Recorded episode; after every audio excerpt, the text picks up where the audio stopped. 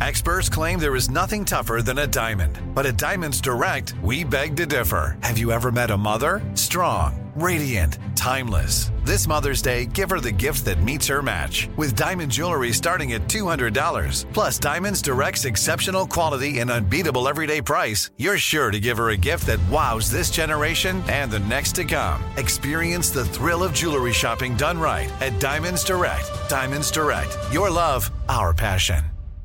You know that feeling when you walk into your home, take a deep breath, and feel new? Well, that's what it's like to use Clorox Sentiva. Because Clorox Sentiva smells like coconut, cleans like Clorox, and feels like energy. It'll elevate any cleaning routine to not just clean, but also make every room smell like a tropical coconut getaway. Discover how Clorox Sentiva's powerful clean and refreshing scents can transform your space. Get yours in coconut or other fabulous scents at a nearby retail store. Looking to step up your Mother's Day flowers? The Home Depot has an idea. Let mom's green thumb do some digging with colorful flowers, pots, and premium soils to bring out the most in her patios, walkways, and gardens. Right now, get Vigoro potting soil, just $8.97 for strong, healthy, vibrant plants indoors and outside. Shop our wide selection online and pick up your order in store and give mom the gift of a beautiful garden. Get Vigoro potting soil, just $8.97 at the Home Depot. How doers get more done. Had enough of those supplements that leave you feeling nothing? Cymbiotika is your solution to great tasting, all natural supplements that actually work. Crafted with premium plant based ingredients, their products have no seed oils, fillers, or artificial nonsense. It's just pure goodness in every pouch. Try them out and actually feel the difference today. Visit Cymbiotika.com and use code IHEART for 15% off plus free shipping on your subscription order. Again, that's 15% off plus free shipping on your subscription order. Go to Cymbiotika.com. That's C Y M B I O T I K A.com.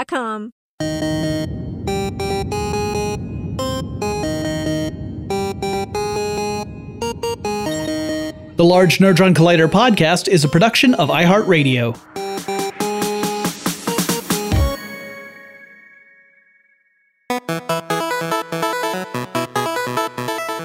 Everybody, welcome to the Large Nerdron Collider podcast, a podcast that's all about the geeky things happening in the world around us and how very excited we are about them.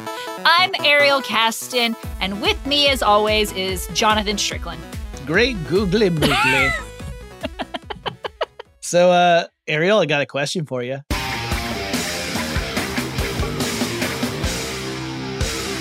Your question this week is Would you go to space if someone paid for your trip? Mm. You said this would be an easy one. I said it Um, would be a yes or no. It really depends on uh, when I'm being asked to go to space for payment. Um, actually, we hadn't. I we had a news article about this recently. I don't think we talked about it about uh, a movie studio being set up in outer space. I don't think where space travel is currently, I would do it. Like it takes so much training. It would be cool, but like there's so much training and there's so much danger still involved with it. I I don't know that it would be worth the trouble for me. Would you do one of those trips where they go up to the edge of space and then come back down, a la Blue Origin, like Jeff Bezos did? You know, I don't know. I, I get really motion sick, Jonathan. So Yeah, that probably not the right choice for you then. It would be it would be yet another trip aboard the Vomit Comet. yes, and and like the thing is, so with like with the the studio they're making in outer space in theory, like you could go up there and then you don't have to be on that up and down vomit comet to film your space stuff. But that's so much more of a time commitment than jumping on a really crazy scary plane for a day or two.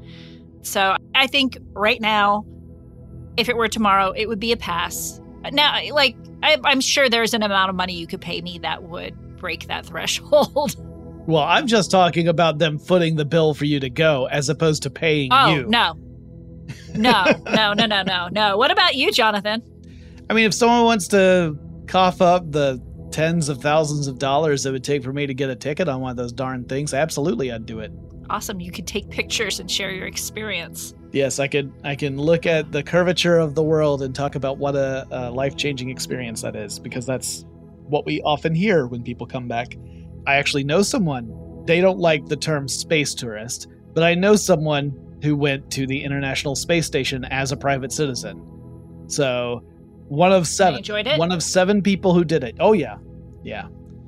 Spent uh spent millions of dollars to do it. This was uh, uh Richard Garriott, aka Lord British of the Ultima series. Ah, yes.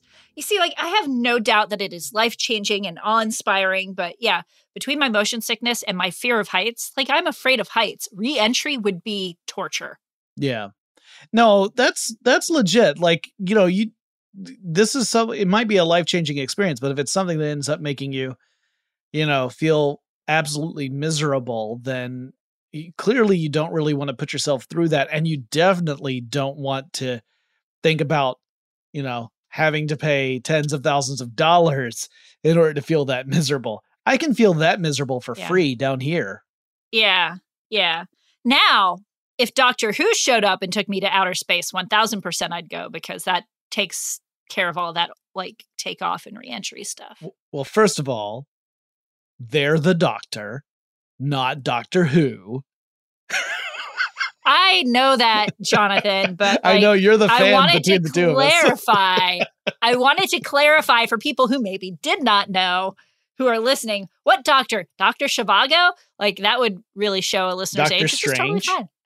Doctor Strange, um, also in the news right now. But no, uh, the reason who would also who would also take care of the the takeoff and reentry. that's uh, true. But the reason Ariel brought that up, obviously, is because our our leadoff story is that uh, the BBC have revealed who will be playing the next incarnation of the Doctor in the long running science fiction series Doctor Who. Yes, and that would be Ncuti Gatwa.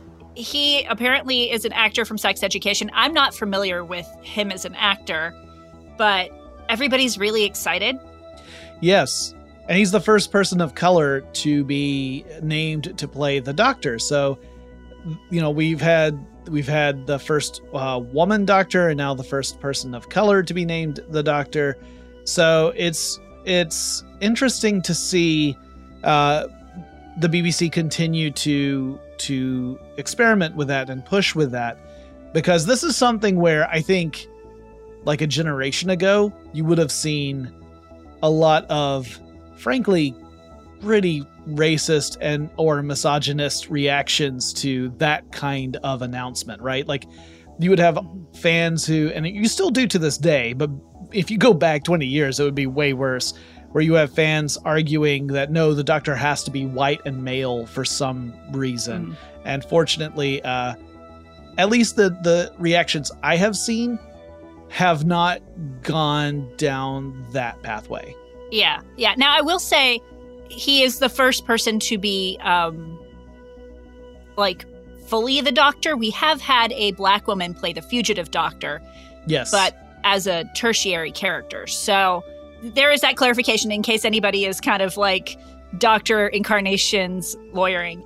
Honestly, my only hesitancy with this casting is it's another young actor and like he's he's I think 29 and like Matt Smith was okay as a doctor. He was also very young when he was cast and he also had kind of this weird bizarre alien look so it worked, but I just like my doctors a little older. I've I think you know I like my doctors a little bit older. I just want to use your love. but I did see a picture with Ncuti uh, in in glasses, uh, and he- he looked much more the part that way. So I don't know if that's a part of his costume or just somebody saying, "Oh, hey, look."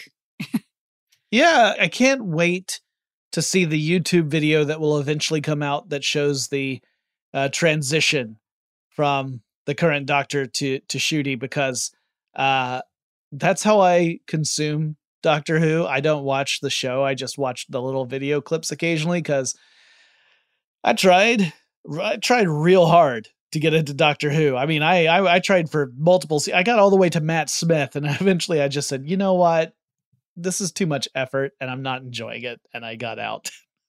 I I understand. It's, it's you definitely have to love it, and there are lots of good episodes mixed in with lots of bad episodes, and it's not season by season or series by series. If you're going the British way, I I, I haven't watched the last season, maybe season or two, season and a half of of Jodie Whittaker. I like her.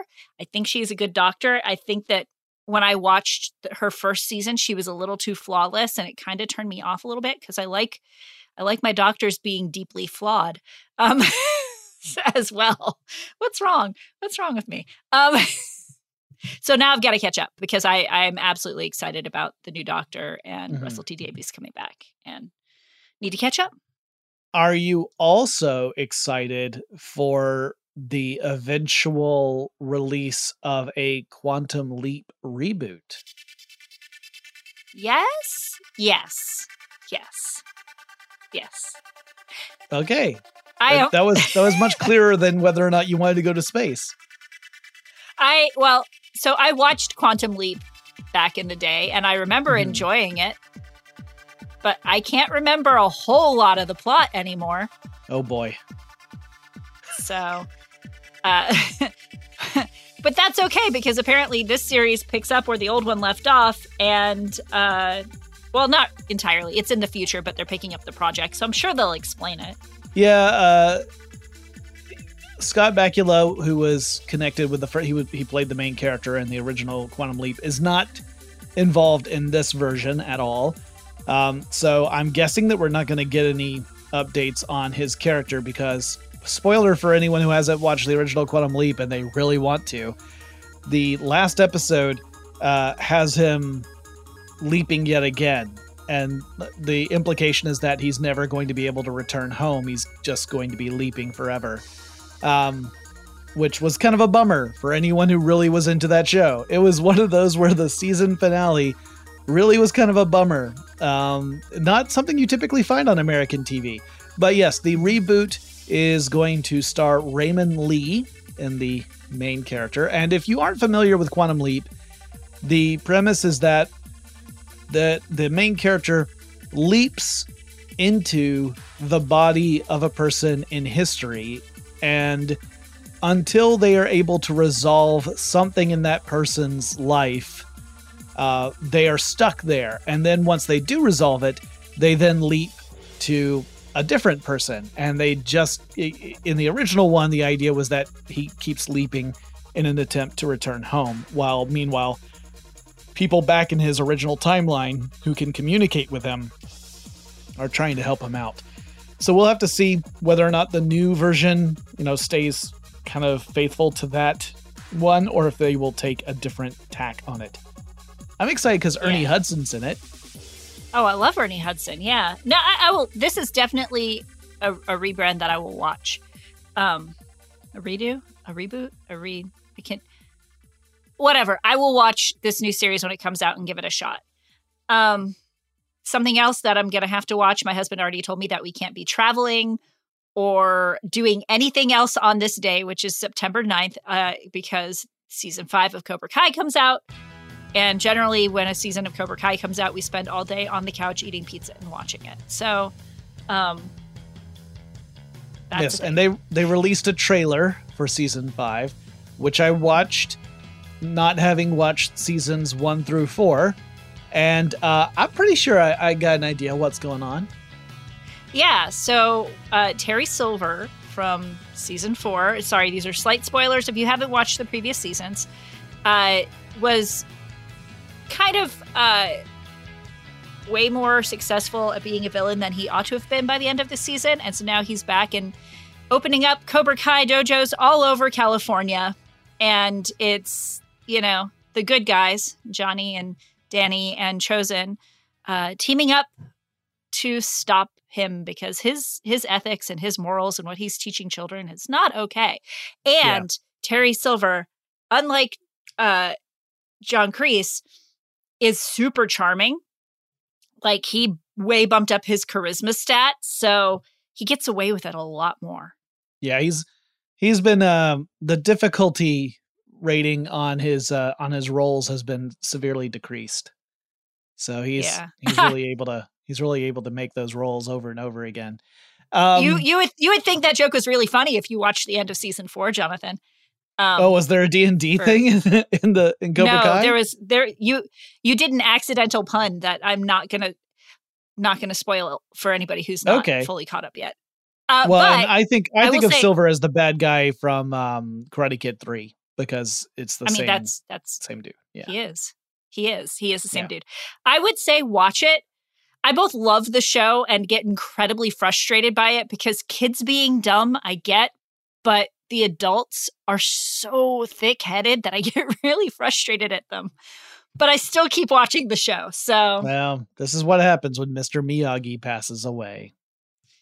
yeah. Aw, he was Well. We have one more news item for this section, and it's that there is finally, after years of delays, a trailer for the sequel to Avatar. And I'm not talking about The Last Airbender, I'm talking about the James Cameron Pocahontas remake with blue people, Avatar. Yeah, so the Dances with Wolves maybe. Uh this this is called The Way of Water. And I had read something the other day that James Cameron spent a lot of time working on water effects for the movie. Like that was his big focus. But then I watched the trailer and I was like, could you have worked on the faces some? I feel like this feels and looks less real than the original did. And the original was years ago. Yeah. Like the original- 2009, I think. Yeah, the original was not a great story. It definitely had like you watch it the first time and the spectacle makes you go wow, and then you watch it again the second time and you're like, uh, um, kind of like Titanic. Um, Yeah, another me, James. Cameron movie. yeah, yeah. But so for a movie that relies so heavily on just being pretty with some fun action sequences, I wish it were a little prettier. Yeah, you know what? I have never seen Avatar, never had an interest in it, never went. Um, so I watched this trailer and I thought, kind of like you did, I was like, this, nothing about this makes me want to see this. I'm not connecting with anything I'm seeing on screen. Nothing is making me feel like, oh, I want to know what this story is.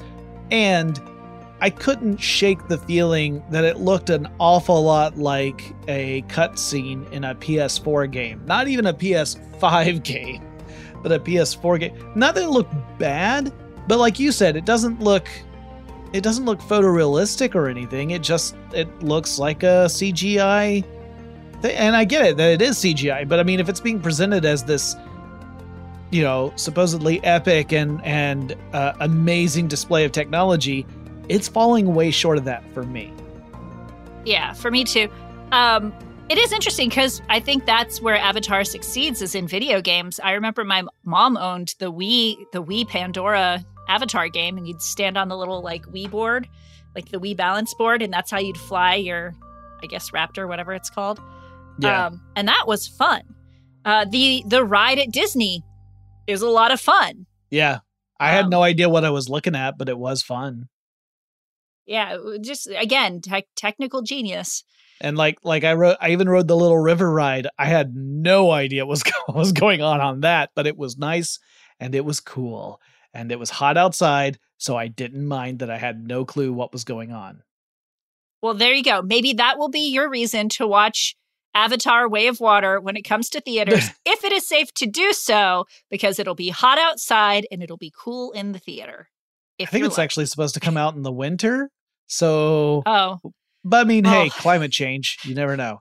Okay, shoot. on that happy note, we're going to take a quick break. And when we come back, we've got some video game type stuff to chat about.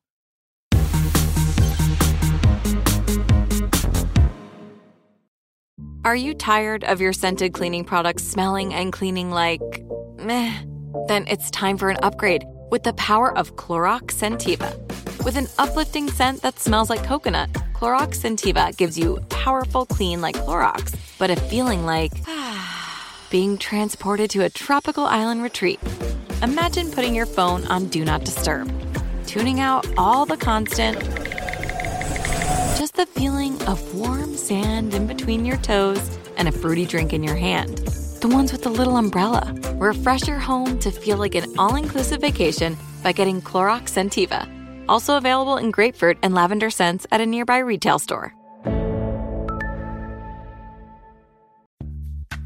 Snagajob is where America goes to hire, with the deepest talent pool in hourly hiring. With access to over 6 million active hourly workers, Snagajob is the all in one solution for hiring high quality employees who can cover all your needs.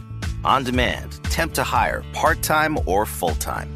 You name the position warehouse worker, retail associate, grocery store clerk, fitness trainer, baker, stylist, bellhop, podcast producer.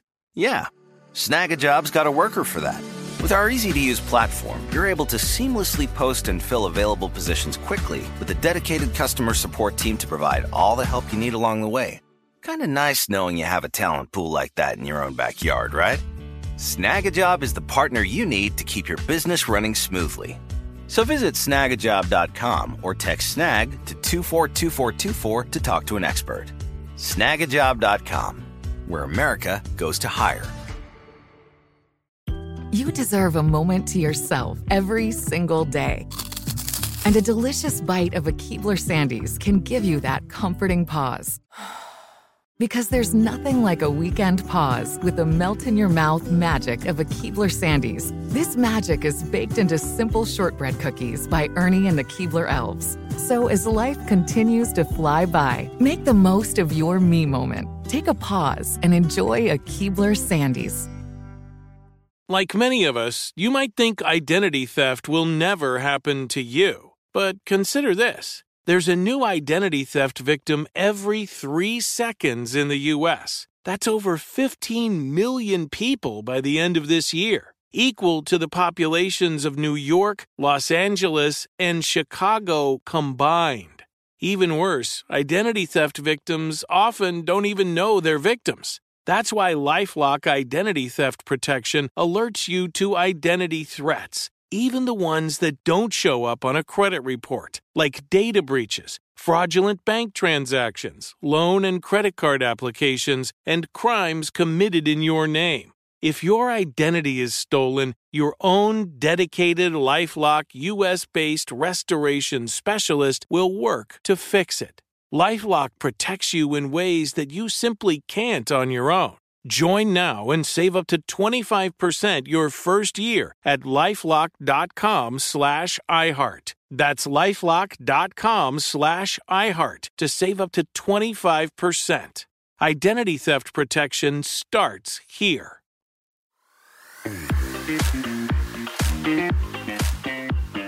Okay, so Ariel, uh, you said that you you would not go up into space right now. What about going into space in a video game? Is that is that all right?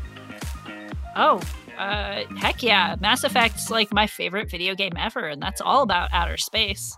Well, what about Eve Online, a game where you can sink hundreds of dollars in it and look at lots and lots and lots of data in order to try and min max your experience?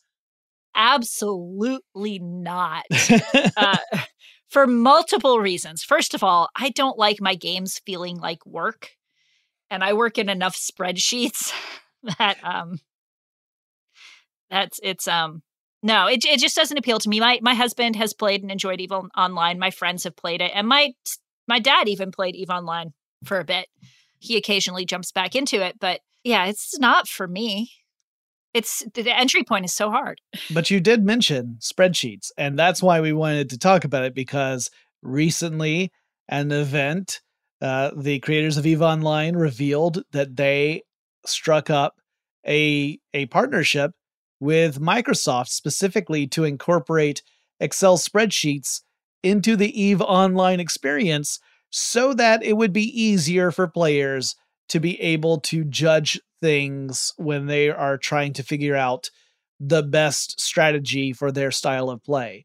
And uh, I can kind of understand that. Uh, have you ever played any games, Ariel, where like trying to keep track of items and what they can do and what benefits they give starts to become a really big part of the game and like you I've had that with Diablo for example where you find Mhm. loot all the time and you're like comparing the loot you just found with the stuff that you have on you and it just creates this whole level of stress where I'm trying to figure out do I keep what I've got on me do I switch it out have you ever had that experience Yeah, with Diablo, with Skyrim, with uh, League of Legends, even. Um, yeah, anything that's got a large inventory or crafting system starts to feel like work for me. Even Yeah. even Mass Effect to a degree. If you give me too many weapons options, I just I start to glaze over. Yeah. So that's kind of what the purpose of this partnership is is to create a way that players can more quickly assess uh, their their various options before they commit to them in an effort to get better at the game. The idea was to try and level out the playing field a bit because there was such a huge gap between new players to the game and veterans. Like the veterans who had through experience really hashed out what works and what doesn't work, which gives new players like next to no chance of having any success in the game. This was sort of a, a, a way of dealing with that. And I'm thinking if the solution to the skill gap in your game is to introduce spreadsheets, I'm out. Yeah, same here. Some people really enjoy it, and if they do, as the McElroy brothers would say, I'm not going to yuck their yum. But uh, yeah, but yeah, I, I will pass. Well, let me ask you about something else. Uh, there's an upcoming mockumentary, so not a real documentary, a mock documentary called Players that's going to mm-hmm. air on Paramount Plus or stream, I suppose. listen to me, like ancient. It airs on Paramount Plus. Um, and it's it's following the story of various uh, fictional professional gamers in an esports tournament league. What do you think about that? Is that something you might be interested in? I was until I watched the trailer. So um, I like esports. I've watched plenty of it with Diablo, with StarCraft, um, and in fact with League of Legends, which is what this mockumentary is about. I've actually gone to League of Legends tournaments live downtown uh, because some of like my favorite uh, Twitch streamers were playing slash um, announcing there, and I have mm-hmm. friends who, I have a few friends even who announce, although not not for League of Legends, I don't think um, anymore, but. Um, but I feel like League of Legends has already had its heyday, like, uh, like a while ago. And when I watched, but that's okay because it's supposed to be a funny mockumentary, and I love those sort of things. Um, if you look at like Spinal Tap or Waiting for Guffman or any of those things, except for this one, just didn't actually strike me as funny. What about you, Jonathan? Uh, I kind of feel the same way you do. Uh, there were moments that are clearly like little comedic beats in the trailer but it's nowhere near the level of absurdity or comedy that you get in something like This is Spinal Tap or Best of Show or The Mighty Wind. You know, all of those where Christopher Guest is in them. Um, yeah. Those those are all masterpieces. They are are brilliant satire and parody. And this felt almost like it was just gently leaning toward that, right? Kind of leaning toward yeah. satire, but not committing to it. And at that point, my reaction is why not just do a real documentary about real people? If you're if you're not gonna, you know, amp it up for the sake of mm-hmm. entertainment mm-hmm. and comedy, then just do a documentary it, it doesn't make sense. And I get the idea of they don't want to turn esports into a joke because a lot of people dismiss esports and you don't want to continue that trend. Totally respect mm-hmm. that.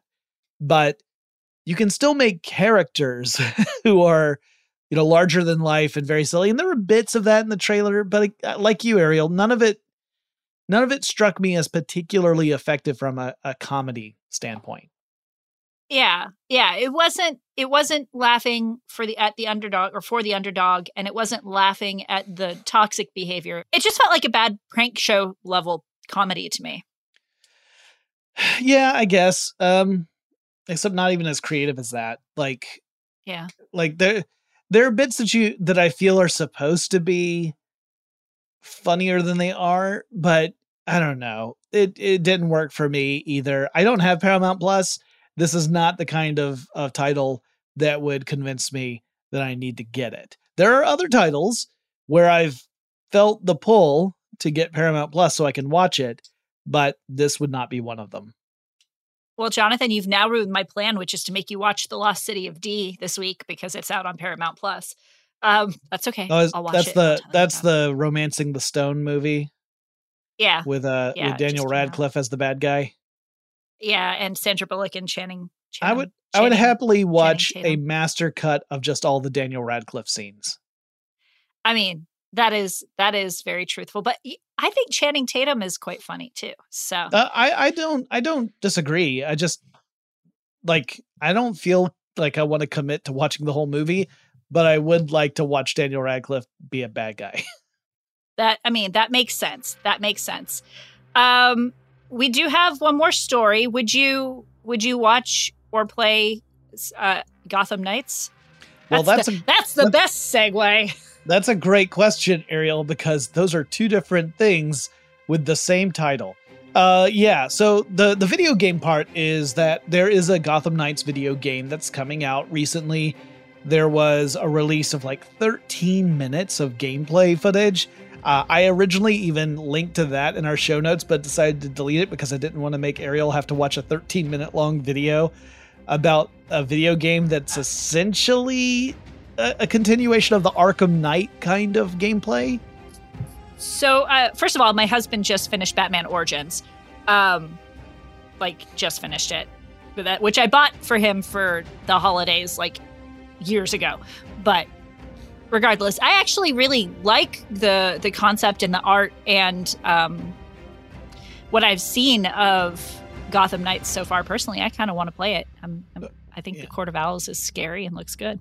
Yeah, the Court of Owls are the the villains in the Gotham Knights game. Uh, the the premise is that Batman has been killed by the Court of uh, Owls. Um, at least apparently, has been killed by them, and it falls to Batwoman and uh, Robin and Nightwing and the Red Hood to kind of investigate the Court of Owls and fight crime and that kind of stuff the gameplay stuff was fine. Uh, I I- I thought that the the abilities were ridiculous. Like there's no in-game explanation of how some of these work because they're just so like ludicrous and overpowered. Give me an example. Nightwing jumps off a building and then just magically has a robotic hang glider that he gets to fly on. Um, he hangs from it, but it like it's not it's not coming from his costume. It doesn't appear to be anywhere around him. He just jumps off the building, lifts up his arms, and next thing you know, he's holding on to a robotic flying hang glider that can take him to Okay. distant locations. Um, whereas Red Hood can just jump in the air and and bounce off little mystical platforms that appear in the so he can jump from building to building like even if the buildings are hundreds of feet apart he just bounces on this little mystical like platform. I forget what they called it in the gameplay thing but i looked at it and i'm like this is all this is so ludicrous to me for characters that are supposed to be human beings who rely on their skill and a few gadgets to, to do what they do. But anyway uh, one of the news stories is that the this game was originally supposed to be cross generational for consoles, meaning it was going to come out for the Xbox One and the PS4, as well as the Xbox Series X or S and the uh, the PS5. Well, now the previous generation has been dropped. There's no longer going to be support for those. This might be because this game has been running uh, uh, past deadline for a while now Mhm. and this is possibly a way to simplify the workflow. Also, it means that they don't have to compromise on graphics and things like that, uh, and can you know create the game that they want. But I'm sure for those who are still struggling to find a current generation console and who were planning on playing it on their older one, this comes as a disappointment. But um, the other thing I wanted to mention is that the CW is going to have a Gotham Knights television show that the only common thread between the television show and the video game that also is called Gotham Knights is that Bruce Wayne slash Batman has died. That's it. The uh, the characters in the Gotham Knights TV show are a totally different group of characters. Uh, you've got uh, a couple of of siblings who are the children of a of a criminal, but he's not like one of Batman's big villains. You've got Duela Dent, who, depending on which version of the comics you're reading, is one of the Batman's villains' kids, or at least she claims to be. She's claimed to be the Riddler's daughter, the Joker's daughter, Two Face's daughter. daughter. Yeah, that's why it's Dent in its last name. Yeah. And then um the fourth member is the female version of Robin who was introduced in Frank Miller's The Dark Knight graphic novel and, and comic books. So Gotcha. it's just weird to me that we got two Gotham Knights projects coming out, both based on the premise of Bruce Wayne slash Batman dying and these people kind of taking up the mantle. But it's a totally different group in each case, and there's no other connective tissue between them. Thanks, DC. Yeah, you've made it real, real easy to follow you. Um, yeah, I'm also sad because I wanted to play Gotham Knights, and now I can't because I only have an Xbox One and a PS4. I know Same. my life is so hard. Same. I've also only got an Xbox One and a PS4. I I once got a chance to try and buy a PS5. Like Sony contacted me and said, "Hey, make sure you log on at this time." And I got on 1 minute past when it started and I was somewhere like a thousand people back in the queue and by the time it got to me all of them had sold out and of course it didn't tell me that until it finally became my turn so I sat for an hour and a half on hold, essentially. Yeah, fun times. It's also hard because, uh, like, we have the Xbox One and we have the PS4. and We still have a bunch of games on those that we want to play. I still have the 360 upstairs. Um, but I like, I don't know. It's hard for me to ch- change up consoles so often when I have a hard time completing the games that I already want to play on the old ones. Yeah, that's fair. Well, we could probably chat about this for ages, but we need to take a break. And when we come back, uh, once I fire up my Sega Dreamcast, we can then talk about the mashups that we've done for this week.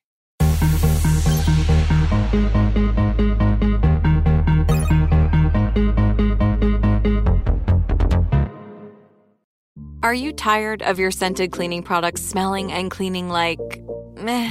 Then it's time for an upgrade with the power of Clorox Scentiva. With an uplifting scent that smells like coconut, Clorox Scentiva gives you powerful clean like Clorox, but a feeling like being transported to a tropical island retreat.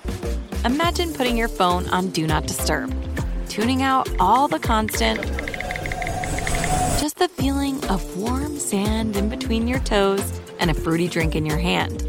The ones with the little umbrella. Refresh your home to feel like an all inclusive vacation by getting Clorox Scentiva. Also available in grapefruit and lavender scents at a nearby retail store.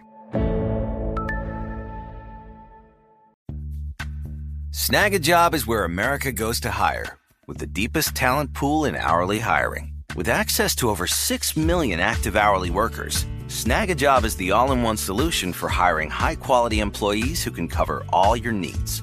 On demand, temp to hire, part time or full time. You name the position warehouse worker, retail associate, grocery store clerk, fitness trainer, baker, stylist, bellhop, podcast producer. Yeah, Snagajob's got a worker for that. With our easy to use platform, you're able to seamlessly post and fill available positions quickly with a dedicated customer support team to provide all the help you need along the way. Kind of nice knowing you have a talent pool like that in your own backyard, right? Snagajob is the partner you need to keep your business running smoothly. So visit snagajob.com or text snag to 242424 to talk to an expert. Snagajob.com, where America goes to hire. You deserve a moment to yourself every single day. And a delicious bite of a Keebler Sandies can give you that comforting pause. Because there's nothing like a weekend pause with the melt in your mouth magic of a Keebler Sandies. This magic is baked into simple shortbread cookies by Ernie and the Keebler Elves. So as life continues to fly by, make the most of your me moment. Take a pause and enjoy a Keebler Sandies. If you use paper, you're a human. But if you choose paper, you're a papertarian. Someone who lives a paper based lifestyle because it has a positive impact on the planet. And also because it's the easiest choice you'll make all day. Seriously. It's as easy as reaching for boxed instead of bottled water. It's as easy as opting for beauty products that come in paper packaging. It's as easy as grabbing eggs in a cardboard container. And that's all in one trip to the grocery store, which, if we're being honest, you were planning to go to anyway. But paper isn't just an easy choice. Papertarians know that it's the smart choice too. Because paper comes from trees, a renewable and sustainably managed resource. And paper products are designed to be recycled. In fact, when you choose products that come in paper based packaging, those fibers can go on to be recycled up to seven times. So why wouldn't you go papertarian? I'll wait. Learn more at howlifeunfolds.com slash papertarian.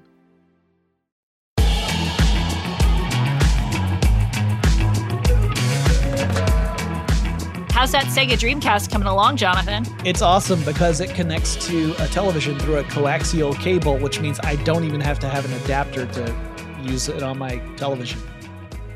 What? You, wait, I. What kind of TV do you have? a television that has a coax input. Like coax in Oh. coax inputs are No, a, sta- sorry, standard was- cable. no, I was I was thinking. uh I was thinking The component cables. Yes. Yeah, no, that yeah, no, those days are long gone. Well, we wanted to talk a bit about uh the the properties we chose for our mashup, one of which Mhm. is Wonder Woman, and the reason for choosing that one actually comes courtesy of some sad news.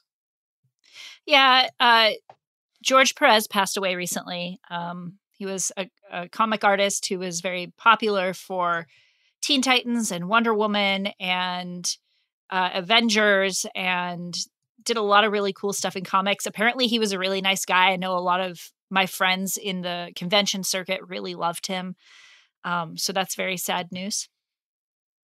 Yes, and uh, so Wonder Woman is one of our our choices. And uh, for those who don't know who Wonder Woman is, do you want to give a quick rundown on that, Ariel? Sure, she is a DC superhero. She is an Amazon from the island of Themyscira. She's the daughter of Hera. She was made from clay. Um, and she's super strong. She's super smart, and she's got like, depending on the version of of um, Wonder Woman, she's got like cool gadgets like a lasso of truth, or like really cool bracers that can deflect bullets, or like a boomerang tiara. That's going back to the Lynda Carter version. Um, an invisible jet. She's yeah, she's just she's super awesome. And sometimes she's really really nice. Like if you watch the most recent Wonder Woman or Wonder Woman, it's 88 or 84. Eighty four. The most recent. The most recent two Wonder Womans, which I'm not suggesting that you do that. I don't think they were fantastic movies, but I think that Gal Gadot think- played a very wonder, wonderful version of Wonder Woman. Yeah, I think the first Wonder Woman film is pretty good. I think of it kind of like the first Captain America movie, where if you watch acts one and two of the original Wonder Woman movie, you're good. You can walk away. You do not need to watch Act three because that's where it all falls apart, where she actually has to fight Ares. Um, because that's Yeah. where the movie d- ends up being not so great. But the first Yeah. bit where it's all in World War One, that's all amazing. Yeah, and then there are certain versions of Wonder Woman where, like, if you if you watch some of the DC animated stuff, she's much more warrior. She's um more hardened and like war worn, I guess. So it's it's she's more like lawful neutral as opposed to lawful good in those, I would say. Yeah. Um, but still just complete completely amazing strong female superhero character that's not where wonder woman's origins originally came from but it's where uh she really took off and um Yeah, Yeah, there's just several different versions, just like all the DC heroes have different Mhm. variations. But yeah, um, so that's Wonder Woman. Our second property that we're using is Alice, as in Alice in Wonderland and Through the Looking Glass. Uh, creations of Lewis Carroll, stories that involve a lot of wordplay and puns and nonsense and absurdity about a little girl named Alice going through these uh, very kind of almost like stream of consciousness adventures. Uh, like I don't know if you've read the books, uh, but they the books are are really bonkers. The books are really strange uh, in a great way. Like you get into these passages where characters are just being uh, frustratingly contrary for no apparent reason or they're playing with language in a particular way. My favorite being Humpty Dumpty, who once makes the the statement about um language can mean anything he wants it to mean, and Alice says like the the question is can you make words mean whatever you want? And he says the question is who's to be the master? That's all. Do you let the language boss you around, or do you boss the language around? I'm like, oh, I love Mm-hmm. that that attitude. Doesn't work if you're trying to communicate to someone, but it is it is very very much a, a me kind of thing to say. So um Yeah. yeah, so we're mashing up those two. Yeah, I, I like Alice in Wonderland. I've read the books. My favorite version is the 1985 television uh, miniseries that they did with Carol Channing and John Stamos and Red Oh. Buttons and That was such a weird one because that was they did both Wonderland and Through the Looking Glass because Carol Channing played the White Queen, I want to say, which is Through the Looking Glass. Yes. That's the second of the books. And I remember Yes. she's saying, Jam tomorrow, jam yesterday, but never ever jam today. Yes. Uh, but that that version is really old. It the effects don't hold up, but it does go like if you've only watched the Disney versions of Alice in Wonderland, this really does pull a lot more from the book and it also has a crazy ridiculous cast of like Is that the one that has Ringo Starr as the mock turtle? I can't remember. It's, yes, it's got Shelley Winters, it's got Ringo Starr, it's got Beau Bridges, it's got Christopher Lloyd. I yeah. think does it have Christopher Lloyd? Thought Yes, he's Maybe he's I'm the wrong. knight. He's the white knight. Yeah. Um, just just tons of people. Patrick Duffy, Sammy Davis Jr., Ernest Yeah. Borgnine. Yeah, it- it's like It starts to it starts to sound like a variety show when you start naming it, or like a like one of those telethons or something. yeah, one hundred percent. But it's a really fun version. Um, it's really bizarre. Uh, that being said, I totally went closer to the Disney version just out of ease. Uh, mine. Uh, well, we'll get to mine. okay. Do you want me to Do- go first then? I, I can go first if you would like. Ah, nah. I think I think yours is gonna be is gonna be better than mine. so Uh, I'm gonna let you go. well, we we'll see. go ahead then. I love how sometimes they're like, mine's going to be worse. No, mine's going to be worse. Uh, no, mine's fine. Um, it's called Wonder Woman Land because honestly, the only reason I picked Alice in Wonderland is because it had wonder in it and Wonder Woman had wonder in it. So, uh, yay. Okay. Early one morning, Princess Diana, aka Wonder Woman, was awoken by a knock at the door of her New York apartment high rise. Curious, she thought. She hadn't told anyone she would be spending time in the city. However, when Diana answered the door, there was no one there just a delicate envelope with the name Wonder Woman in curly Q lettering on it. Being both early morning and before she had had her morning tea, Wonder Woman put the envelope on her kitchen island and got ready for her day. But the letter kept nagging at her, in the way you get a nagging feeling when something just isn't right. So as soon as she had her tea in hand, she went to open the letter. As she tore open the ornate envelope, a shower of rose petals shot out and smacked Wonder Woman straight in the face. This immediately put Wonder Woman on alert, and she thought, curiouser and curiouser. But not for long, because a rose petal landed in her tea, which immediately got one of those barista art sort of foam decorations on the top of it, and it said, Drink me. And Diana was looking around her for weak points in her high rise and didn't notice it, and she took a sip, and she quickly found herself head swimming, sinking to the floor in a dream. When she awoke, she was no longer in her New York high rise apartment, but in a long hall with tiny doors. Seeing no one around, she spun into her Wonder Woman costume and started looking for an exit. However, the only exits that she saw were these tiny doors, all too small for her to fit through. No worries, she thought, and she punched straight through the wall above one of the doors, creating a huge Diana sized hole in- into a beautiful garden. She didn't even notice the door saying ow as she stepped on its face on the way out of the room. She did notice, however, the talking flowers in the garden. And she noticed this because they all knew her secret identity, and they were all talking about it incessantly. Wonder Woman took off her tiara and threw it, a la boomerang style, through the garden, cutting each one of the flowers off at the stem. Without their roots of knowledge, they no longer recalled who she was. But not being a completely unbenevolent Amazon, she gathered them all into bouquet and put them in the garden's fountain so they wouldn't perish. Upon exiting the garden and puzzling her way through the adjacent hedge maze that, of course, was there, she came across some familiar faces. Or she thought they were. They were two round boys with striped shirts, one in blue and one in black, who bore an awful big resemblance to Batman and Superman. They grabbed her each by one arm and ushered her away to the tea party that she had gotten the invitation for. And when she got there, the tea party was being led by Zatanna with a very oversized version of her top hat. with various other Justice League members filling other roles at the party. Wonder Woman tried to ask them what was going on. Something definitely was not right, but they only shouted something about a new cup of tea and shuffled each other around the table.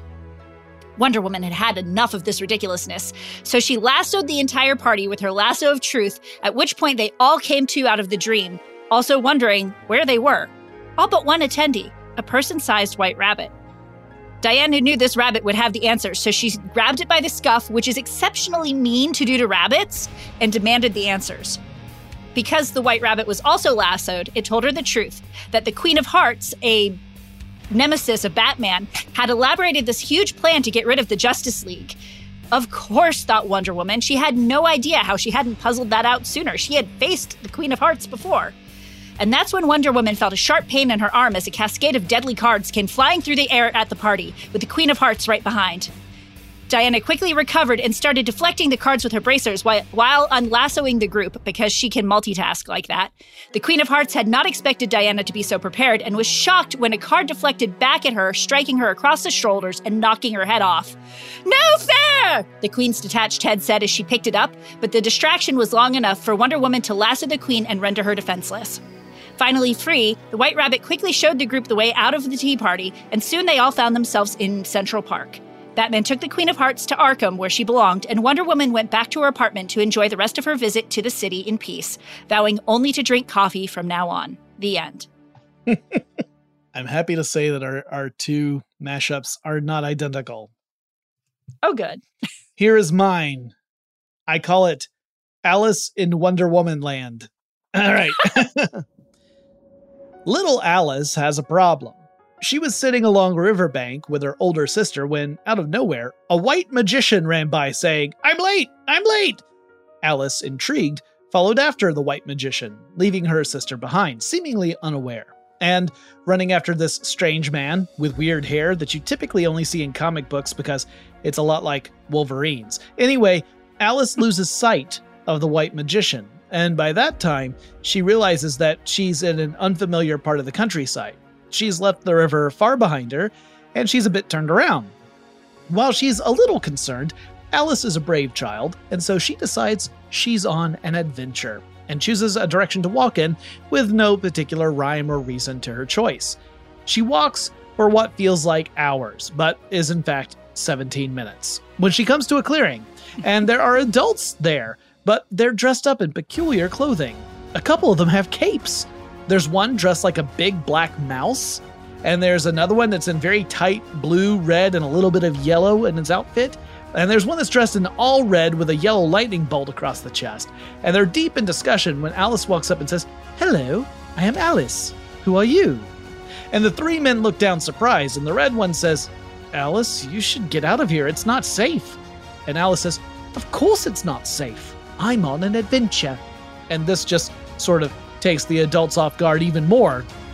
Just at that moment, there's a commotion across the clearing, and from the edge of the woods across the way, Alice sees a woman who is growing larger right before her eyes. Giganta! yells the Black Mouse Man. Alice, quick, run into the woods!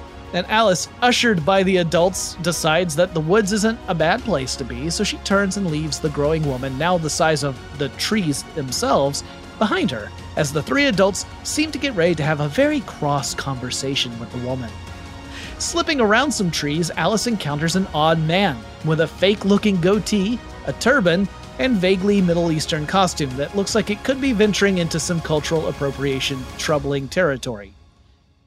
Who are you? asks the man, whose voice sounds quite odd. Alice, thrown off, says, I think you ought to tell me who you are first. I am the great Hypnota, says the man, whose facial hair budges just a bit, and Alice could not help but think that this man was in disguise. Well, great Hypnota, if you'll excuse me, I must be off. I'm on an adventure, says Alice. And then Hypnota shoots out this blue ray at Alice, but she's already skipped off into the forest, and so it misses her. So Hypnota just ends up with a mind controlled squirrel, which isn't useful because this is the DC universe, not Marvel.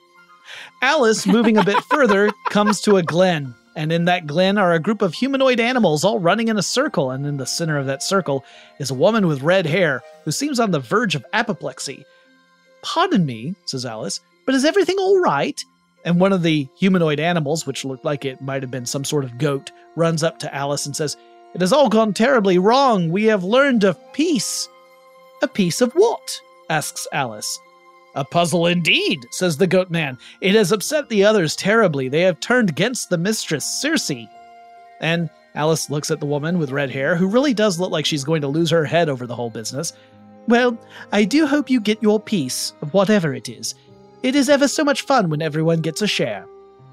The goat's eyes light up. Yes, yes, I see. And with that, the goat runs back to the circle, which appears to be closing in on Circe, which, you know, she looks increasingly panicked, but Alice doesn't see any of that because she's already off on her adventure. And next thing you know, she's in the clearing again, only this time she's on the other side. Curiouser and curiouser, she says. I was certain I was walking in a straight line.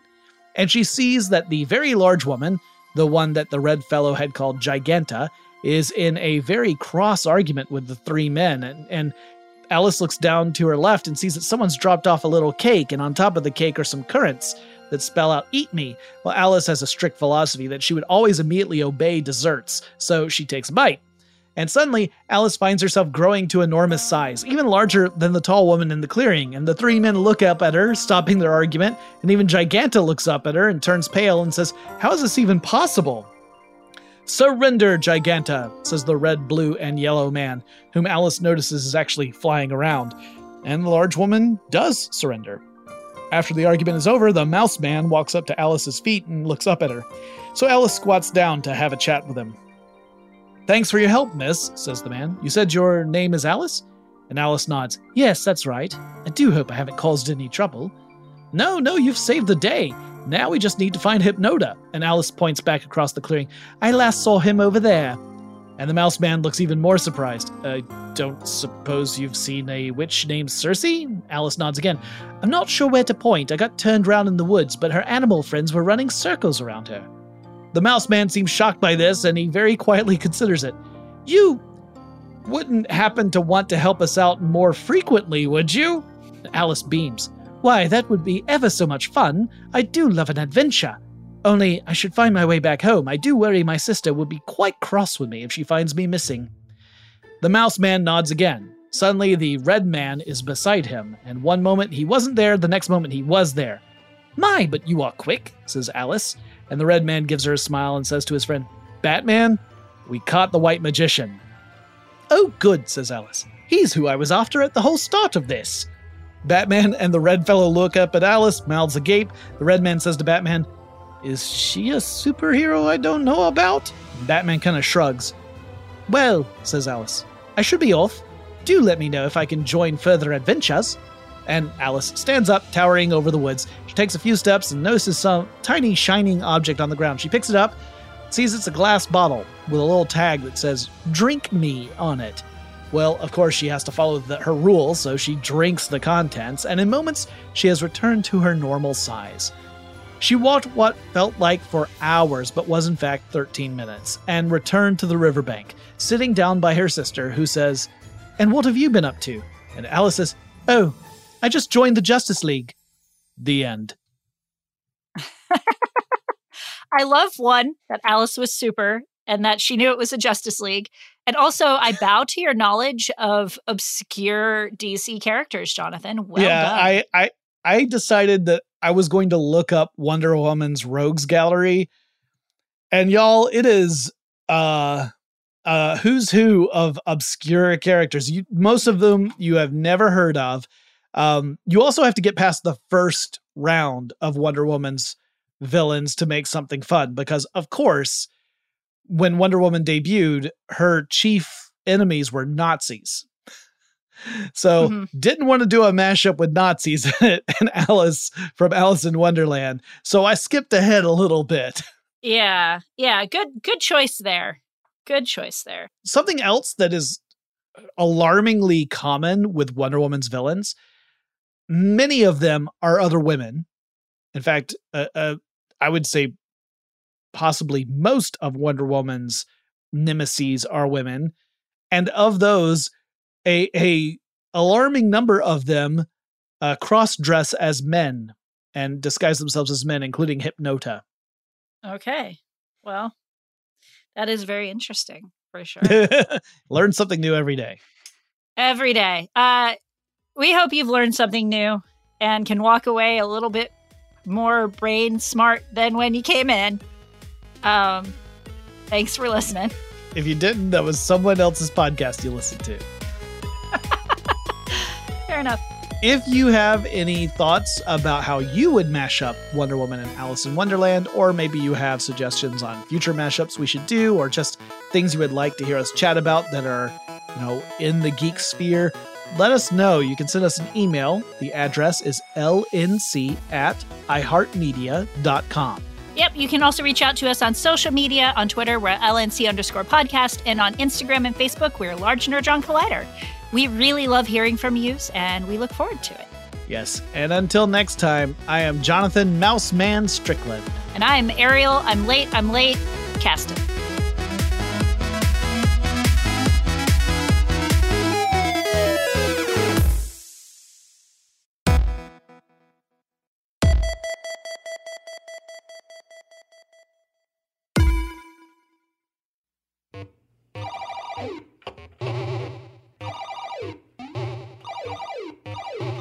The Large Nerdron Collider is a production of iHeartRadio and was created by Ariel Casten.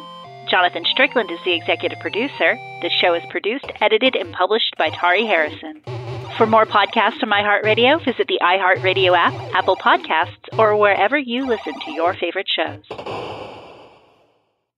Open a limited time 11 month certificate at Kemba Financial Credit Union. At 5.25% APY, it's more than triple the national average, plus, it's a safe and secure way to grow your money. Visit your local branch or kemba.org slash CD for details. Offer expires May 31st, 2024. APY equals annual percentage yield. Restrictions apply. $500 minimum and $250,000 maximum deposit. Advantage status required. Comparison based on Bankrate average. Federally insured by NCUA. Live Nation presents Concert Week. Now through May 14th, get $25 tickets to over 5,000 shows. That's up to 75% off a summer full of your favorite artists like 21 Savage, Alanis Morissette, Cage the Elephant, Celeste Barber, Dierks Bentley, Feid, Hootie and the Blowfish, Janet Jackson, Kidz Bop Kids, Meghan Trainor, Peso Pluma, Sarah McLachlan. Get tickets to more than 5,000 summer shows for just $25. On sale now through May 14th. Visit LiveNation.com slash Concert Week to learn more and plan your summer with Sean Paul, Sum 41, 30 Seconds to Mars, oh, and Two Door Cinema Club. Hey guys, back at the playground again, huh? Yep. You know what this playground could use? A wine country. Heck yeah, and some waves so we could go surfing. Oh, ah, love that. A redwood forest would be cool. I'm in. Ah, ski slopes. Let's do it. Um, can a girl go shopping? Yeah, baby. Wait. Did we just invent California? Discover why California is the ultimate playground at visitcalifornia.com. Asking the right questions can greatly impact your future, especially when it comes to your finances. So if you're looking for a financial advisor you can trust, certified financial planner professionals are committed to acting in your best interest. That's why it's got to be a CFP. Find your CFP professional at letsmakeaplan.org.